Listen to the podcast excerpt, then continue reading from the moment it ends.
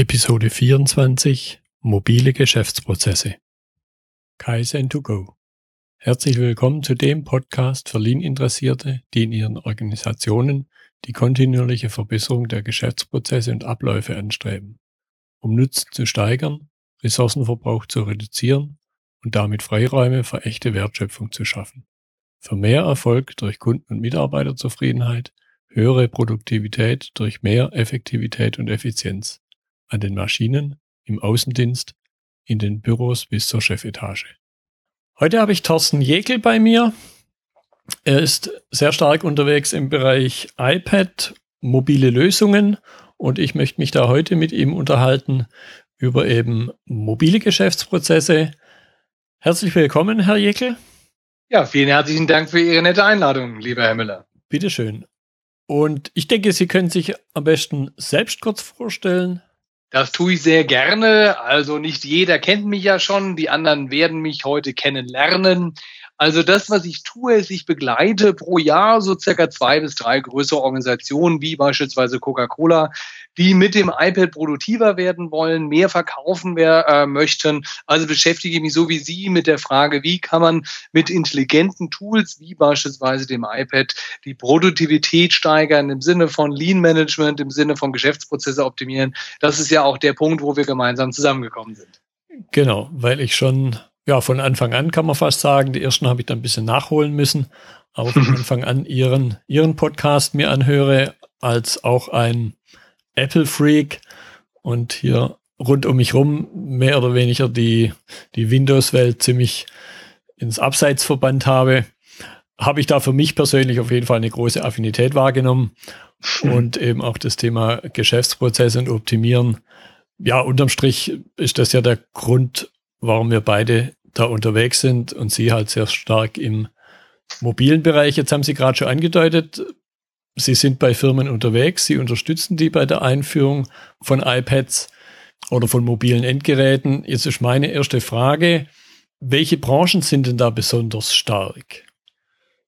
Ja, also tendenziell ist sogar fast eher die Frage, welche Funktion in einem Unternehmen da besonders stark ist. Und das, was ich wahrnehme, ist eigentlich so branchenübergreifend auch, dass es sehr stark Vertriebe sind, Außendienstorganisationen, wo das Ganze auch Sinn macht. Weil wenn ich, ich bin manchmal etwas ketzerisch, wenn ich sage, wenn ich den ganzen Tag von neun bis um fünf im Büro sitze, brauche ich weder ein Mobiltelefon noch brauche ich ein Tablet in irgendeiner Form. Spannend ist es da, wo ich mobil produktiv sein muss. Und das das ist auch das, was ich beobachte. Also in Branchen, ähm, wo ich sage Banken, Versicherungen, ähm, Food Service sind Branchen, wo es sehr stark unterwegs ist. Also alle Branchen, die Mobilkunden beraten, die Mobilkunden betreuen. Ähm, das ist das, was ich wahrnehme. Zusätzlich zu einem oft auch, ich sage jetzt mal, Spieltrieb äh, Thema, das Vorstände, Geschäftsführer, Aufsichtsräte, das ist so die, der zweite Bereich, wo die sagen, ich finde so ein Ding cool, ich will das haben und damit arbeite ich jetzt einfach mal. Ob das produktiv dann hinterher ist, ist manchmal die zweite Frage, ähm, aber da komme ich dann häufig ins Spiel. Ja, das kann ich mir gut vorstellen, dass da bei der IT manchmal dann das zu vorzeitigem Haarausfall führt. das ist eine tolle Formulierung. Zu vorzeitigem Haarausfall führt. Das ist immer klasse. Ich sage immer so lustig, ähm, ich habe vor kurzem im Seminar einen Vorstand gehabt, einer doch etwas größeren Bank sogar, und der sagte mir, lieber Jekel, Sie müssen mir KLV-gerechte Lösungen vorstellen. Wissen Sie, was KLV-gerechte Lösungen sind? Äh, v sind die Vorstände, K sind die Kinder, L also sind die Laien, genau. Laien, okay, äh, Kinderlaien und Vorstandsvorsitzende. Okay. Das sagte mir ein Vorstandsvorsitzender einer relativ großen Bank in Deutschland.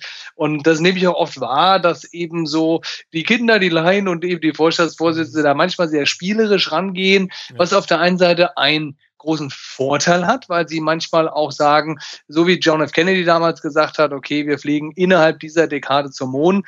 Wenn das ein Controller äh, analysiert hätte, wären die nie zum Mond geflogen. Und manchmal macht es durchaus auch Sinn, äh, solche Dinge mal äh, durchaus visionär auch mal nach vorne zu preschen. Und idealerweise ähm, bringt man es nur dann hinterher wieder auf eine klare Struktur, damit man eben Produktivität auch steigert und nicht einfach nur Kosten dazu packt. Weil ja. die Dinge sind ja nicht ganz billig und ich nehme oft wahr, dass dass dann einfach ein zusätzliches Stück Technik eingesetzt wird, mhm. mit dem aber so ähnlich gearbeitet wird, als würde man mit einem 911er Porsche äh, auf der Autobahn im zweiten Gang mit 60 äh, Sachen fahren würden. Also ja. Das erlebe ich häufig draußen.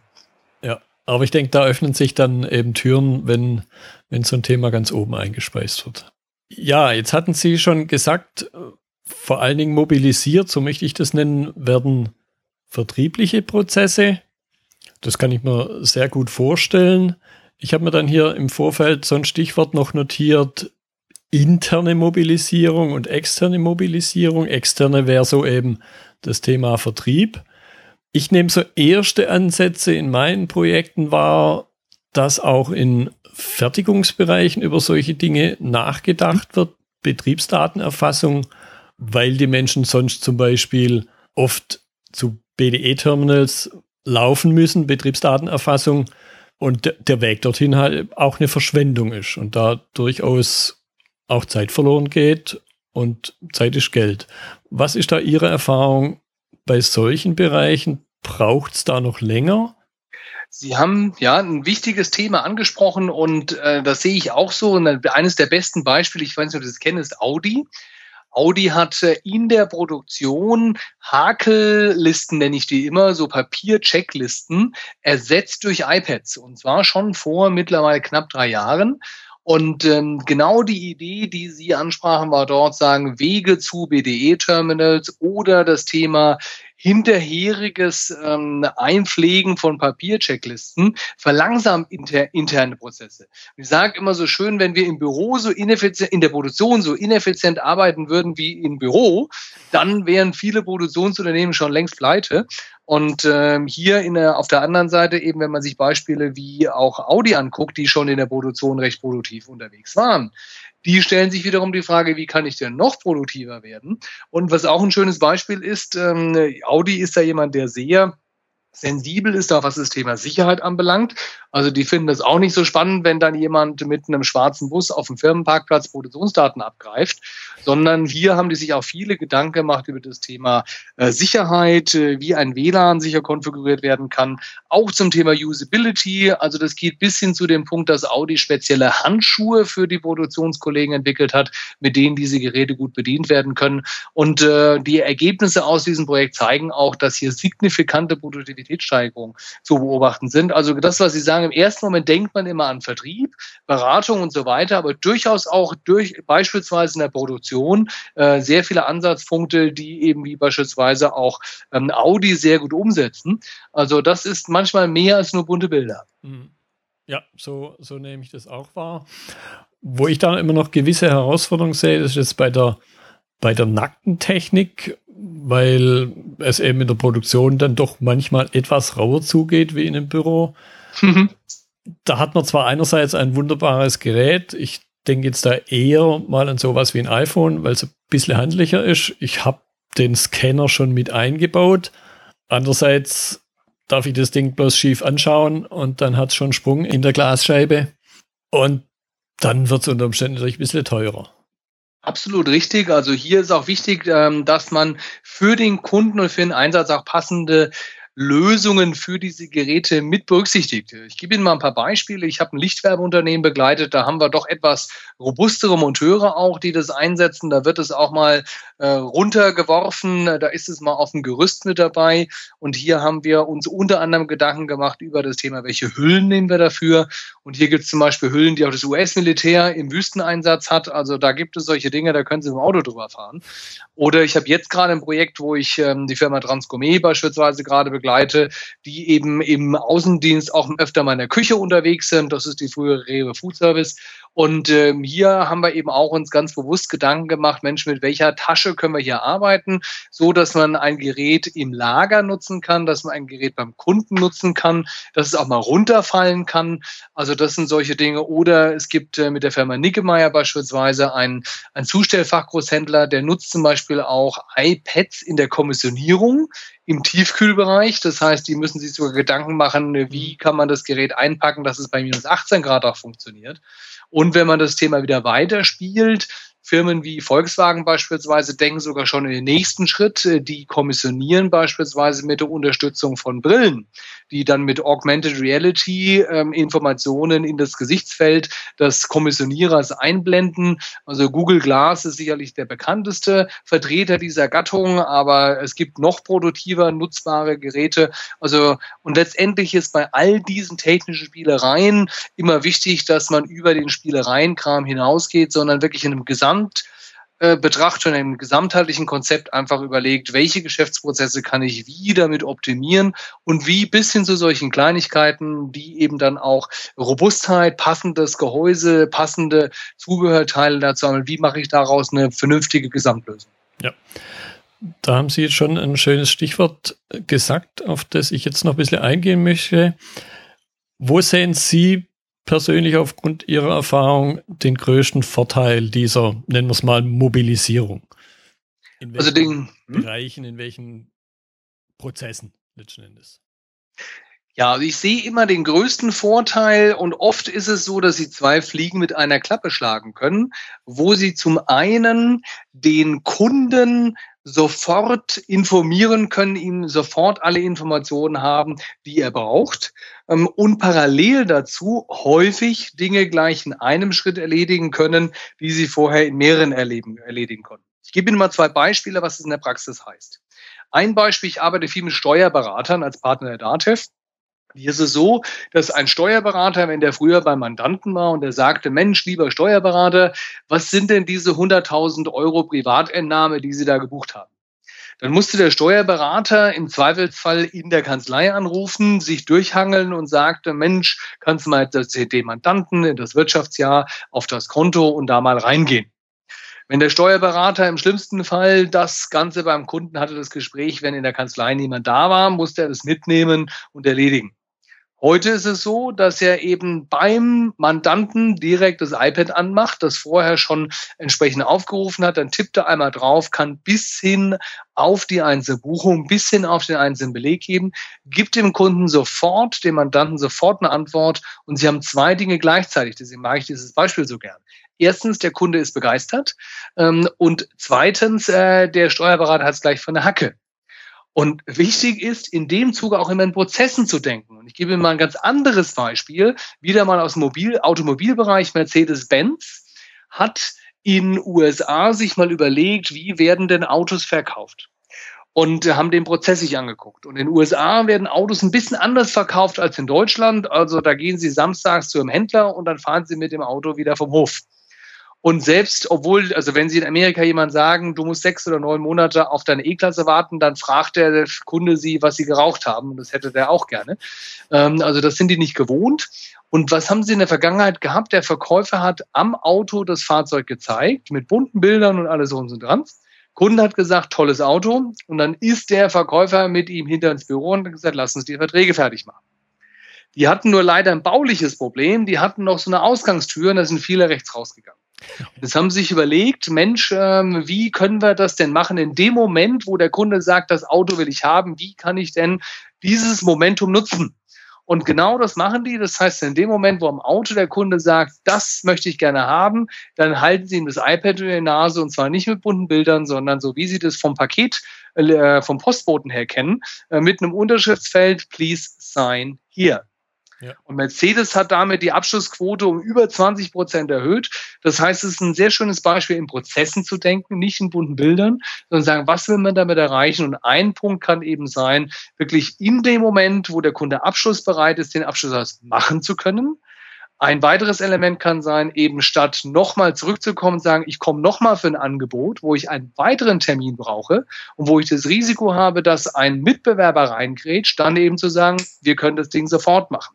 Also immer, seht es auch bei Coca-Cola sind wir gerade dabei, iPads einzuführen. Ähm, und da sagt Ulrich Nehammer, und was ich hier auch alles erzähle, sind Dinge, die auch öffentlich verfügbar sind, die ich vor daher kommunizieren kann.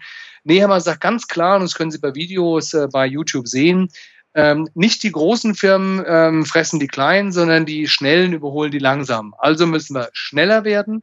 Wir müssen Collaboration, also Zusammenarbeit, wir müssen Connectivity, äh, Kommunikation, Verbindungen zu den Hintergrundsystemen und wir müssen Scalability, also Skalierbarkeit äh, nach oben und nach unten gewährleisten und das Ganze in einem Mobile-Kontext.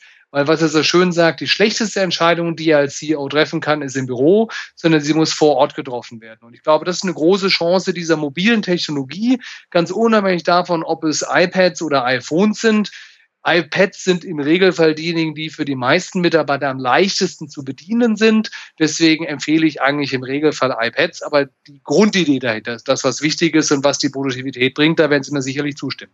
Ja. Und äh, spannend fand ich auch diesen, dieses Stichwort vor Ort. Das ist ja im Lean-Management-Umfeld so eine der, der großen Regeln, dass die Verbesserungen auch vor Ort stattfinden. Wenn man es eben umgekehrt auf der grünen Wiese oder in einem abgeschlossenen Büro macht, dann verfehlt man unter Umständen das Ziel. Und da kommen wir jetzt auch ein bisschen auf den Punkt, den ich als nächstes aufgreifen möchte. Sie besprechen es immer wieder in Ihrem eigenen Podcast. Was sind denn so klassische Fehler, die Unternehmen bei der Einführung von mobilen Geschäftsprozessen und zwar jetzt aufgrund meines Fokus speziell beim Prozess machen? Was berücksichtigen Sie an den bestehenden Prozessen zu wenig in dem Prozessumfeld? Sehr gute Frage. Und äh, was ich immer wieder wahrnehme, ist, wenn wir mal vorne anfangen, dass häufig solche Systeme eingesetzt ohne werden, ohne dass sich die Führungskräfte erstmal darüber klar werden, wozu setze ich denn diese Systeme ein. Also häufig heißt einfach, ach, die Mitbewerber haben iPads, iPads sind cool, mit denen kann man produktiver werden, also machen wir's statt sich zu überlegen, was will ich denn damit erreichen und äh, die weiter da auf der Basis dann auch eine richtige Strategie zu wählen. Das ist so Punkt Nummer eins, dass einfach häufig vom System gedacht wird und nicht von, von dem Ziel und von dem Prozess, den man damit äh, verbessern und optimieren möchte. Der zweite Fehler, den ich oft wahrnehme, ist, dass bestehende, Sie sprachen es gerade so schön an, bestehende Prozesse gar nicht vernünftig angeguckt werden. Also was ich häufig mache, wenn ich Unternehmen begleite, sage ich, bevor ich irgendwelche neuen Prozesse baue, gucke ich mir doch erstmal an, welche Prozesse gibt es denn schon im Hause. Und häufig ist es so, dass es schon sehr, sehr gute Prozesse gibt. Ähm, das heißt zu sagen, welche Prozesse gibt es, die man behält. Ganz wichtig auch, was leider häufig nicht gefragt wird, zu sagen, welchen Prozess können wir denn einfach streichen. Also gib mal so ein schönes Beispiel über Coca-Cola, äh, machen wir das auch so konsequent, dass wenn die iPads ausgerollt sind, die Außendienstler ihre Notebooks abgeben müssen halte ich übrigens für den einzig sinnvollen Weg, wenn man iPad zum Außendienst einführt. So, und äh, was sagen dann viele? Oh, dann kann ich ja diese ganzen Excel-Formulare nicht mehr ausfüllen. Ja, und dann hat eben Oleg Nehmer gefragt, ja, was sind denn das Formulare? Ist es denn wichtig, dass der Vertrieb irgendwelche Excel-Formulare ausfüllt? Ist das verkaufsaktive Zeit? Macht dieser Prozess Sinn? Also wirklich sich zu fragen, wozu brauche ich das? Was brauche ich auch nicht mehr? Was kann ich weglassen? Weiterer Fehler, der gerne gemacht wird, ist, dass die Benutzer nicht mit eingebunden werden. Das hat zwei negative Effekte. Zum einen haben diejenigen, die die Prozesse heute durchführen, häufig eine ziemlich gute Idee von dem, was sie machen. Und äh, deswegen verliert man dort einfach gutes Know-how. Und zum Zweiten ist es ein Akzeptanzproblem. Weil wenn Sie dann sagen, so, da kommt ein junger McKinsey-Schnösel oder externer Berater, der dann sagt, ich weiß alles besser, und äh, erstens weiß das meistens nicht besser und zweitens, wenn die Lösung dann rauskommt, dann poppt das ganze Ding auf und dann heißt ja, hätten wir ja gleich sagen können. Und dann ist die Akzeptanz eine ganz andere, als wenn man diese äh, Key-User von vornherein mit einbindet und dann im iterativen Prozess das Ganze einmal aufsetzt. Und das ist vielleicht abschließend noch zu sagen, der weitere nächste Fehler ist, dass einfach diese Dinge nicht permanent optimiert werden sondern dass einfach so, so das war's jetzt, das ist es. Und in jedem Projekt, das kennen Sie genauso gut, lieber Müller, ähm, ist es einfach so, dass es aus der ähm, Praxis heraus immer in Feedback-Schleifen logischerweise permanent ja optimiert werden muss. Das ist ja auch ein wesentlicher ähm, Aspekt der ganzen äh, Total Quality Management und Kaizen-Philosophien. Und das merkt man die gleichen Fehler, die beim Thema wirklich Prozessen, Qualitätsmanagement gemacht werden oder bei anderen IT-Projekten werden leider häufig auch bei den iPads gemacht, weil eben auch oft nicht verstanden wird, dass letztendlich es auch ein produktives IT-System ist. Und ähm, häufig heißt, ach, das Ding ist so selbsterklärend, das hauen wir jetzt einfach mal raus und das erhöht die Produktivität automatisch. Und ich vergleiche das immer so, als würde man einfach leere, sag mal, PCs frisch aus der Box rausnehmen und äh, sagen, Mensch, Mitarbeiter, welche Programme ihr da drauf nimmt und wie ihr die nutzt, da müsst ihr mal selber ein bisschen gucken im Internet. Ähm, und letztendlich machen viele das mit dem iPad auch. Also mein Appell ist das Ganze genauso wie jedes andere IT-Projekt äh, zu managen. Das heißt zu sagen, was ist der Fokus, äh, was will ich damit erreichen, welche Nutzer muss ich entsprechend mit einbinden, professionelles Projektmanagement zu machen, diese Dinge wirklich strukturiert, zentral und auch einheitlich zu steuern ähm, und dann einfach eine laufenden Feedback-Schleife das Ding permanent zu optimieren. Ja, und ich denke, es steckt auch eine große Chance drin, wenn man sich mal anschaut, wie denn der Prozess wirklich aussieht, was mir sehr oft begegnet ist, und das ist ja so ein bisschen der Hintergrund, warum gibt es die vielen kleinen Access, Excel und sonstige Lösungen, weil halt der offizielle Prozess, so wie er irgendwo in der Dokumentation im Schrank steht, die berühmte Schrankware, dann doch nicht die Realität widerspiegelt. Und wenn ich dann eben die Nutzer nicht mit einbeziehe, merke ich es gar nicht. Und dann hole ich mir ein tolles Werkzeug, das iPad, bilde damit einen Prozess ab, von dem ich glaube, dass er so draußen existiert. Und dann brauche ich eben doch noch irgendwas anderes, weil die Wahrheit eine ganz andere ist. Absolut. Der Unterschied zwischen Theorie und Praxis, äh, der da manchmal so schön da ist. Und ähm, das ist immer wichtig, genauso wie Sie es gerade so schön sagen, dass man einfach nicht irgendwelche theoretischen Prozesse abbildet, die erstens von der Sache häufig keinen Sinn machen und zweitens dann auch nicht akzeptiert und nicht gelebt werden. Und da macht es auch keinen Sinn. Ein Qualitätshandbuch, was äh, wunderschön verstaubt im Schrank ist, glaube ich, nicht die Idee, die wir beide von Qualitätsmanagement haben. Ja. Ja, wobei da dann eben doch und so wie Sie den Spruch äh, des Vorstands wiedergegeben haben, traue ich mir hier den Spruch eines äh, ISO-Zertifizierers wiederzugeben, der mir mal erzählt hat, für was eigentlich ISO steht. Idioten sammeln Ordner. Den kannte ich noch nicht. Idioten sammeln Ordner. das ist so klasse. Ja, und das ist halt da eben auch eine gewisse Gefahr, dass hier ein Glaube existiert. Papier ist geduldig von der Realität und die Wahrheit ist dann doch eine ganz andere. Ja, sehe ich auch. Und das ist, ähm, ich kann mich auch daran erinnern, ich war mal fünf Jahre im Chibo Café Service für den technischen Service unter anderem verantwortlich. Und da hatten die Kollegen in äh, Großbritannien eine ISO-Zertifizierung gemacht. Und wir hatten überlegt, ob wir den in Deutschland auch machen. Und ich bin nach, ähm, nach UK gereist und habe mir das mal angeschaut, was die machen. Und da habe ich gefragt, was ist denn jetzt der Unterschied so vor ISO und nach ISO-Zertifizierung? Was habt ihr denn damit erreicht und wozu habt ihr das gemacht? Und der Kollege sagte, ähm, before ISO, we produced rubbish. And now we produce consistent rubbish. Ähm, und das fand ich auch eine tolle Aussage. Also zu sagen, ein konsistenter Prozess und ein sauber dokumentierter und perfekter Prozess heißt doch lang nicht, dass dieser Prozess auch Sinn macht. Und ähm, das, das ist immer dieser berühmte Unterschied zwischen Effizienz und Effektivität. Und ich finde, das muss man immer im Fokus haben. Und deswegen finde ich zum Beispiel Ulrich Nehammer von Coke total faszinierend, weil der sich immer die Frage stellt, macht dieser Prozess Sinn? Was passiert, wenn wir diesen Prozess weglassen? Ähm, was davon, was wir haben, macht Sinn? Und ich glaube, das ist immer wichtig, sich diese Fragen zusammen einfach immer zu stellen und nicht der Dokumentationswillen, wobei das Thema Dokumentation natürlich extrem wichtig ist, weil gerade wenn Sie Fluktuationen haben, wenn Sie Dinge auch einheitlich machen wollen, muss man aus meiner Erfahrung das auch schriftlich dokumentieren. Ich glaube, da werden Sie mir beipflichten. Ja. ja, Sie haben jetzt auch einen wichtigen Punkt schon genannt, der auch im allgemeinen Lean-Umfeld, um das mal so auszudrücken, zentral in meiner Wahrnehmung ist, was das Funktionieren der Veränderung angeht, wenn es eben von ganz oben auch unterstützt wird. Und wenn die Menschen ganz oben, ein Vorstand, sich auch wirklich dafür interessiert und nicht nur sagt, macht mal und dann eben letzten Endes unbewusst im ganzen Unternehmen klar ist, ja, wir sollen jetzt irgendwas machen, aber so wirklich wollen tut es dann doch nicht. Ja, absolut. Es geht auch nur, also es ist meine Erfahrung, ich bin jetzt seit 27 Jahren im Berufsleben und meine persönliche Erfahrung sowohl als Mitarbeiter, als als Geführter, als auch als Führungskraft bis zum Geschäftsführer im Mittelstand, das Thema Führung hat wahnsinnig viel mit wirklichem, echt gelebtem Vorbild zu tun. Und ich vergleiche das immer so schön, wenn dann sich ein ähm, Vorstand vorne hinstellt und sagt, wir müssen alle den Gürtel enger schnallen und sich zeitgleich die S-Klasse in Vollausstattung bestellt, dann ist das eh nicht glaubwürdig, wie wenn man sagt, wir müssen alle in IT-Sicherheit und alles und ihr dürft nix ähm, und wir dürfen nix, müssen uns alle an Spielregeln halten. Und selbst ist er dann auf Dropbox und WhatsApp und solchen ganzen Dingen. Also das hat viel mit Glaubwürdigkeit zu tun und gerade so auch bei dem Thema, ich bin viel in Banken, Versicherungen unterwegs, wenn Sie mich fragen, wie compliant ist ein Unternehmen, wie äh, lebt ein Unternehmen eine Qualitäts- und Optimierungskultur, dann brauche ich mir nur die erste Führungsebene anzugucken und dann kann ich Ihnen die Frage relativ schnell beantworten. Ja, und das ist auch ein ganz, ganz entscheidender Punkt, wenn nicht sogar der entscheidendste Punkt meiner Ansicht nach.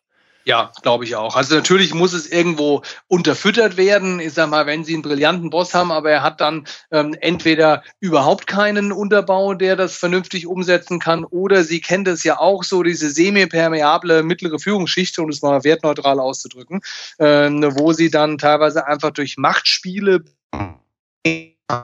statusorientiert als zielorientiert äh, dann die Dinge manchmal anpacken. Das kann eine Herausforderung sein. Und das ist dann häufig auch die größte Aufgabe der erste Führungsebene, weil ich es oft erlebt, dass die erste Führungsebene extrem pfiffig ist, die Mitarbeiter auch und in, gerade in größeren Unternehmen es manchmal schwierig ist, so dieses mittlere Management ähm, dort, das angstgetrieben häufig einfach nur risikoavers ist, äh, weil es nicht belohnt wird, äh, wenn es auch mal einen Fehler macht, sondern nur bestraft wird, wenn es was falsch macht. Das ist meine Erfahrung, dass das oft gerade in größeren größeren Unternehmen nochmal ein sehr kritischer Punkt beim Thema Change Management sein kann.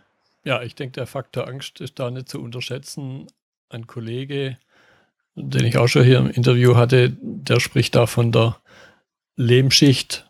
Man kann es mit E schreiben, man kann es mit Ä schreiben, es trifft beides ein Stück weit zu.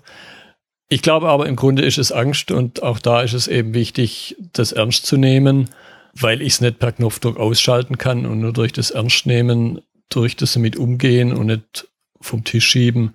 Nur dadurch kann man, glaube ich, die Angst nehmen.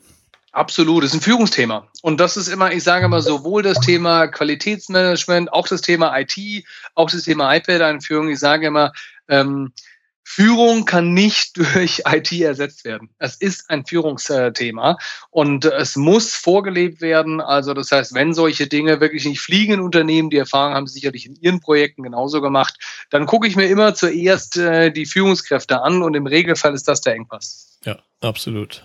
Was gibt es noch für Dinge, die man im Umfeld mobiler Geschäftsprozesse, mobiler Endgeräte beachten sollte? Glaube, was ganz wichtig ist, dass ähm, Sie immer na, auf der Basis, die wir besprochen haben, nämlich wozu tun Sie das Ganze, dass Sie dann, auch wenn Sie heute sagen, Apple ist eine Plattform, die erfahrungsgemäß doch am leichtesten zu bedienen ist, die mittlerweile sogar vom Preis-Leistungs-Verhältnis teilweise attraktiver ist als andere Lösungen. Wenn Sie sich angucken, so ein iPad Pro, was gerade vorgestellt worden ist, kostet gerade mal halb so viel wie ein äh, leistungsvergleichbares Microsoft Surface Pro. Also das sind Dinge, wo früher wir immer gesagt haben, Apple ist viel teurer. Wenn man das heute vergleicht, ist Apple teilweise günstiger. Ähm, und bei Total Cost of Ownership sowieso. Aber ähm, selbst da, Sie kennen es bei BlackBerry. Wenn ich Ihnen vor fünf Jahren gesagt hätte, BlackBerry ist in fünf Jahren vom Markt weitestgehend verschwunden, dann hätten Sie mich müde angelächelt. Und ähm, wer weiß, ob das iPad in fünf Jahren noch diese Marktbedeutung hat, wie es es heute hat. Und wozu sage ich das und was ist der Hintergrund? Was ich immer als extrem wichtig finde, ist immer plattformübergreifend zu denken. Das heißt, dass wenn Sie heute sagen, ich arbeite mit einer Plattform, achten Sie immer darauf, dass alle Lösungen, die Sie heute einführen, nicht nur in Apple-Umgebungen funktionieren, sondern auch in Windows-Umgebungen, in Android-Umgebungen, in BlackBerry-Umgebungen. Und bei den Unternehmen, die ich berate, achte ich immer genau darauf, dass wir sagen, alle Daten müssen eben zentral an einem Punkt im Unternehmen gespeichert werden und sie müssen von allen möglichen Endgeräten heute schon in Zugriff sein, also heute schon per Apple-Geräten, per Android-Geräten, per Windows-Mobile-Geräten, per äh, BlackBerry-Geräte verfügbar sein. Und selbst wenn es heute nicht diese unterschiedlichen Plattformen gibt, muss es möglich sein, relativ schnell von einer Plattform auf die andere Plattform zu wechseln, ohne dass man alle Systeme nochmal neu aufsetzen muss. Und das Ganze auch nochmal dahin ergänzen, also erstens plattformübergreifend, zweitens ähm, in der Theorie, das erlebe ich immer so bei diesen schönen jungen Beratern, die noch die Eierschalen hinter den Ohren haben, äh, die dann sagen, ja, es geht alles hier per virtualisierter Arbeitsplätze. Ähm, es geht alles eben so, dass ich das nur noch zentral per virtualisierten Clients mache. Ähm, alles eine tolle Idee, aber häufig hat man äh, auf dem Parkplatz beim Kunden noch eine Internetverbindung und dann sind sie beim Kunden drin und dann haben sie keine Internetverbindung mehr. Das heißt, man muss auch immer darüber nachdenken, Lösungen zu haben, die hybrid sind. Das heißt, Lösungen, die auch ohne Internetverbindung funktionieren und sich automatisch abgleichen, wenn eine Internetverbindung da ist. Und das Ganze dann bitte auch nicht nur, das ist das zusätzliche Thema, nicht nur, dass man von draußen auf PCs virtuell zugreift, weil die sind einfach für größere Bildschirme gebaut, sondern dass man mit nativen Apps arbeitet, die per Finger leicht zu bedienen sind, die auch über Kopf zu bedienen sind, weil dann kann man sie auch wirklich draußen produktiv beim Kunden nutzen und dann erhöhen sie auch die Produktivität. Wenn heute jemand aufwacht, idealerweise eben ein, ein Vorstand morgens aufwacht und äh, sagt, jetzt fliegen wir zum Mond, jetzt wollen wir mobile Endgeräte, mobile Prozesse einführen. Wo sollte er am besten anfangen? Natürlich auf www.jekelteam.de. Nein, äh, Spaß beiseite. er sollte zunächst mal idealerweise sich ähm, andere Unternehmen angucken, die diesen Schritt schon erfolgreich gegangen sind. Ähm, und da empfehle ich immer, zwei äh, Arten von Unternehmen sich anzugucken. Auf der einen Seite Unternehmen, die den Prozess, die man, den man optimieren möchte, verbessert.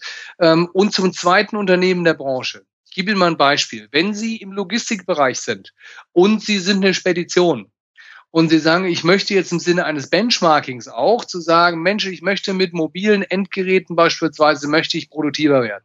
Dann gucke ich mir die Speditionen an, die sowas schon gemacht haben und gucke mir an, wie hat eben eine Spedition mit mobilen Endgeräten beispielsweise das Thema gut gemacht. Dann haben Sie in der Branche häufig den Besten, ähm, aber Sie haben nicht unbedingt immer derjenige, der am besten in diesem Prozess ist. Und deswegen würde ich in diesem Fall beispielsweise empfehlen, sich mal Amazon anzugucken.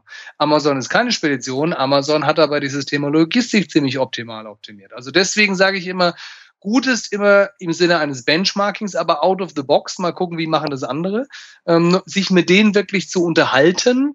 Ähm, und man kann das natürlich alles selbst machen, aber meine persönliche Erfahrung ist immer, bevor man die Fehler selbst macht, unterhalten sich ähm, zum einen mit anderen Unternehmen oder eben auch mit äh, professionellen Beratern wie Ihnen, die in ähnlichen vergleichbaren Organisationen sowas schon mal gemacht hat, haben, dann sparen sich Ihre Kunden einfach einen Haufen Zeit. Genau. Und Zeit ist bekanntlichermaßen ja Geld. Sie halten ja auch Vorträge, sind mal auf Veranstaltungen. Wo trifft man Sie denn außerhalb der virtuellen Online-Welt am besten? Ja, also am besten auf äh, www.jekelteam.de einfach nachschauen. Da gibt es immer die offenen Termine auch. Es ist relativ schwierig, mich äh, live in offenen Veranstaltungen zu sehen, weil ich meistens in Unternehmen bin. Ähm, was ein ganz guter Weg ist, ich bin häufiger mal bei Veranstaltungen vom Management Circle auch öffentlich unterwegs. Ich bin für die Bankenkollegen. Nächstes Jahr beispielsweise gibt es eine große Tagung vom, vom Genossenschaftsverband. Es gibt äh, bei der Akademie der Deutschen Genossenschaftsbanken häufig Veranstaltungen Veranstaltungen bei DATEV. Also das sind Veranstaltungen, wo ich häufiger zu sehen bin. Und diejenigen, die sagen, Mensch, äh, gibt es das Ganze vielleicht auch ohne große Reisekosten, weil ich vielleicht in einer anderen Region bin, können Sie auch bei Smile2 gebe ich häufig Webinare zu diesem Thema und das können Sie von überall auf der Welt aus sich jederzeit angucken. Genau. Oder man abonniert Ihren Podcast. Genau, der ist gratis auf äh, einfach äh, in iPad 4 Productivity, das 4 wie die 4 geschrieben, also iPad 4 Productivity, äh, dann einfach äh, in iTunes, der ist gratis. Einmal die Woche mache ich diesen Podcast. Sie haben ihn vorhin auch schon angesprochen. Jeden Monat gibt es einen inhaltlichen Schwerpunkt. Ich wechsle immer ab zwischen einem eher anwenderorientierten. Da geht es dann beispielsweise mal einen Monat darum, wie kann man äh, mit dem iPad präsentieren. Und der andere Monat ist dann eher etwas mit dem Schwerpunkt organisatorisch, also wie man beispielsweise organisatorische Richtlinien in Unternehmen umsetzt. Das ist immer so ein Wechsel. Und auf www.ipadforproductivity.com können Sie sich eintragen, wenn Sie mögen. Dann kriegen Sie alle Links, die ich da immer vorstelle. Also das ist, ähm, so wie Sie gerade ansprachen, eine weitere Möglichkeit, auch im Auto, beim Laufen, unterwegs, sich mit diesem Thema zu beschäftigen. So wie ja jetzt auch mit Ihrem Interview, was der ein oder andere ja dann vielleicht auch im Auto oder beim Joggen so hören kann. Genau. Und wenn es jemand gibt, der jetzt nicht so sehr auditiv unterwegs ist, ich habe da durchaus selber immer wieder Kommentare bekommen zu meinem Podcast. Ja, Podcast finde ich toll, aber deshalb und deshalb würde, hätte ich lieber was zum Lesen. Gibt es einen Literaturtipp von Ihnen zu dem Thema? Ja, also es gibt, äh, gut zum einen ähm, gibt es, ich finde immer für das Thema äh, Unternehmer und wirklich fokussiert zu sein, gibt es ein Buch, vielleicht kennen Sie es auch, die Vier-Stunden-Woche von Timothy Ferris. Ja. Äh, finde ich ein extrem gutes Buch, um sehr fokussiert zu sein für sich selbst als Unternehmen. Ich finde auch ein ganz tolles Buch, nicht klassisch äh, wirklich Kaizen und ähm, und äh, Prozessorientierungsbuch, aber Kopfschläg Kapital von äh, Professor Faltin. Ich weiß nicht, ja. ob Sie das kennen. Kenn ja. Äh, finde ich ein hervorragendes Buch mit der Idee Gründen aus Komponenten. Also zu sagen, wie kann ich Komponenten intelligent äh, kombinieren? Also das sind äh, Bücher, die ich äh, extrem gut finde. Ähm, selbst habe ich auch ein aktuelles Buch zum Thema Digital Working im Gabal Verlag. Also von der Seite her gibt es auch von mir was zu lesen. Von Ihnen gibt es sicherlich auch eine Menge zu lesen auf den verschiedensten Plattformen. Also ich glaube, über alle Kanäle können wir unsere gemeinsamen Kunden gut begeistern. Genau. Prima. Das fand ich jetzt eine sehr spannende Unterhaltung. Hab wieder, wieder viel gelernt. Ich lerne immer am meisten aus meinen Unterhaltungen mit Interviewpartnern. Ich bedanke mich bei Ihnen für die Zeit. Gute halbe Stunde. Fand es spannende Fragen. Ich bin großer Fan Ihres Podcasts, höre den immer regelmäßig und bin schon gespannt, was im letzten Quartal dann als Thema auftauchen wird. Auch vielen herzlichen Dank von meiner Seite, lieber Herr Müller, und weiterhin Ihnen und Ihrem Team viel Erfolg. Dankeschön. Tschüss. Tschüss. Das war die heutige Episode zum Thema mobile Geschäftsprozesse im Gespräch mit Thorsten Jekel. Wenn Ihnen die Episode gefallen hat, freue ich mich über eine positive Bewertung oder Kommentare bei iTunes. Ich bin Götz Müller und das war Kaizen2Go. Vielen Dank fürs Zuhören und Ihr Interesse. Ich wünsche Ihnen eine gute Zeit bis zur nächsten Episode. Und denken Sie immer daran, bei allem, was Sie tun oder lassen. Das Leben ist viel zu kurz, um es mit Verschwendung zu verbringen.